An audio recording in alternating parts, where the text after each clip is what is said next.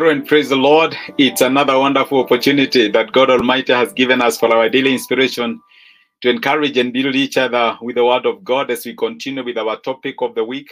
And this week we are reflecting on the topic of spiritual maturity. How do we mature spiritually? What is it that we need to do to make sure that we continue being transformed into the image of the Lord Jesus Christ?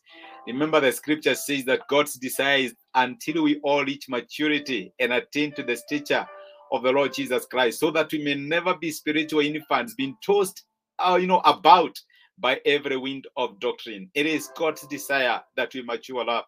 And yesterday we saw that uh, God is honored, and especially when we never reach that point where we say we have become spiritually mature we are always hungering and thirsting for righteousness. And that those are the words of the Lord Jesus Christ. Blessed are those who hunger and thirst for righteousness. And I pray that is what characterizes your life. That each and every day you feel that you have not attained, you still want to know more of God, and you want to continue growing in your knowledge of the Lord Jesus Christ. We are looking at some of the qualities that we need to keep watch, and especially in our quest to get spiritually mature. And today I want us to look at something we call offenses. Offenses is something that uh, is really a stumbling block, especially for many young believers. It's a pitfall of many believers where somebody does something to you and they offend you, or you do something to someone and you offend them. And unfortunately, for offenses, this is something you can do you without even knowing that you are doing it. You hurt someone and you actually have no idea that you have that hurt that particular person. And it is our prayer that God will help us and God will grant us grace and wisdom to know how we ought to handle each other when it comes to issues of offenses. I want to read the words of the Lord Jesus Christ.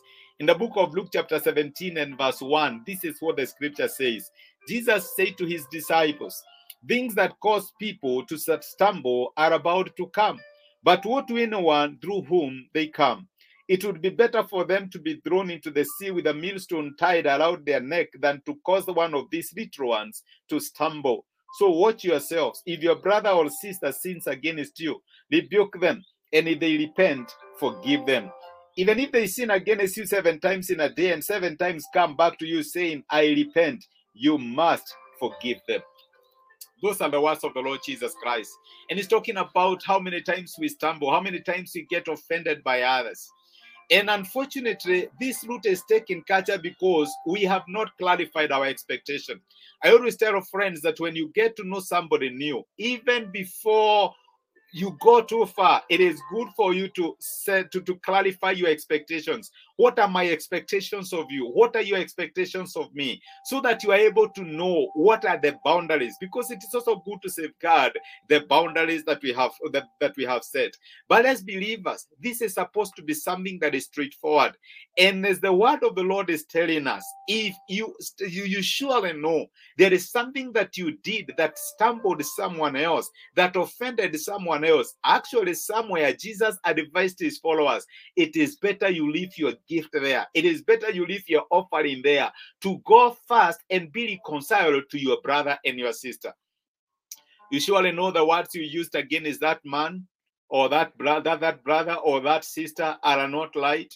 You offended them, you hurt them. Don't be a hypocrite to go to God to offer an offering when you have an offended brother. Actually, somewhere else, the scripture says that it is easy to take a city rather than an offended person. And the scripture says, Leave your gift there. Don't be in a hurry to give that offering. Go back to your brother. Tell them, I have realized what I said against still was wrong. What I did against you was wrong. I have realized that I offended you. I sinned against you. Please forgive me. Seek forgiveness from that particular person. Once they forgive you, go back to offer your offering. That is a formula that the Lord Jesus Christ used. If you know there is somebody you have offended, there is someone you have treated you know disrespectfully. There is someone you have not handled as you ought. You have a responsibility to go to this particular person repent uh, seek forgiveness from them. Let them you know reconcile restore your relationship. Then after that you can go back to offer your offering. That is a sign of spiritual maturity. Somebody remember yesterday we said somebody who is willing to admit they are wrong to look their mistakes so that they can be able to forsake to, to forsake them, seek forgiveness, and have their relationships restored. Of course, the other party is where you strongly feel somebody offended you. And this is where many of us fall, where somebody offends you, but they actually have no idea that they offended you. This weekend, I had an example of a brother who called me. They were in a, in, in a fellowship somewhere and somebody spoke somebody who is a close friend to them spoke something that they felt was offensive actually he told me this is what the person said what do you think I should do? And I told them, How long have you known this person? Not three years, not even five years. You're talking of over 10 years. Most likely, this person is speaking from uh, the lenses that this is someone that I know very well. This is a friend who cannot easily be offended.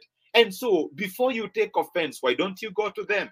Tell them it's okay. If you said this when you were the two of us, I would understand. But now you said this, and you are many of us, and I felt uh, a, a bit hurt. It is very important. If somebody hurts you, and actually you are not so sure what their intentions was, you need to go to them and tell them there is this thing you did, there is this thing you said, and it offended me. Let me tell you, that is a sign of spiritual maturity, where you are clarifying to someone that there is something they did because some of us we have offended people but we don't know we thought that we are friends we thought that is something that we can do but but we did not know that we overstepped the mandate we don't know that we stepped on your toes. You know, the best thing to avoid others stepping on you, wear your shoes. And the best way to wear your shoes, be on the safeguard, go to this person and tell them, there is this thing that you did. I did not like it is it possible for you to change? And let me tell you, because the person is interested in your full friendship, they don't have no problem rectifying that. May we be relationship driven because God is relationship driven.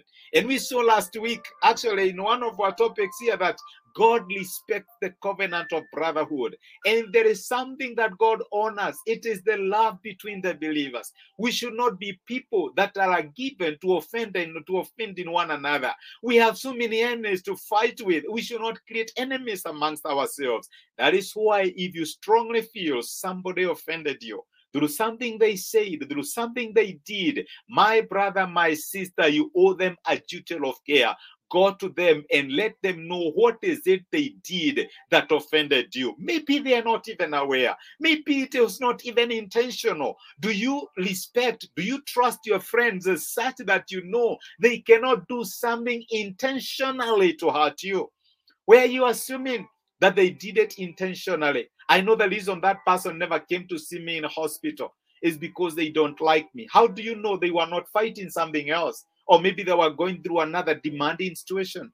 I know that the reason why that someone did not come for my party or did not respect or honor my invitation is because of ABCD. Why? Maybe you don't know. Maybe they had an accident. Maybe they woke up not feeling well that particular day. Why don't you clarify the intention so that you don't carry some bitterness, you don't carry anger, you don't carry things that are destroying you? And unfortunately, they are founded on the wrong lenses. They are founded on the wrong principles. You do not know. Seek clarification. But again, if you have been invited by someone and for one reason or another you are not able to make it to their party, you're not able to go and see them in hospital, you still owe them a duty of care. Call them and tell them this and this happened, and that is the reason I was not able to make it. Don't live on assumptions. It is not light. Don't live on assumptions. Let's respect the brotherhood. Let's respect the covenant of brotherhood. Let's respect the fellowship of saints and avoid offending one another. Things that cause people to offend will always come but woe to the person through whom they come. Please don't let offenses come through you. Be the person who is after the fellowship of saints, encouraging each other and being there for one another. Amen. God bless you. It was a pleasure speaking to you, and thank you so much for joining me for this particular inspiration. Let's pray together. Gracious Father, in Jesus' name, we honor you and we bless you because of speaking to us and encouraging us through your word. Thank you for reminding us that things that cause people to offend will always come. But you have reminded us that they don't have to come through us. And I pray for my brother and my sister, and especially those who are feeling bad today because there are people who offended them. And maybe the people who offended them are not even aware. God, I pray that you will grant them the courage of even approaching these brothers and sisters and making it clear what is it that they did that offended them. That, Lord, you may be able to use that opportunity to restore that particular fellowship.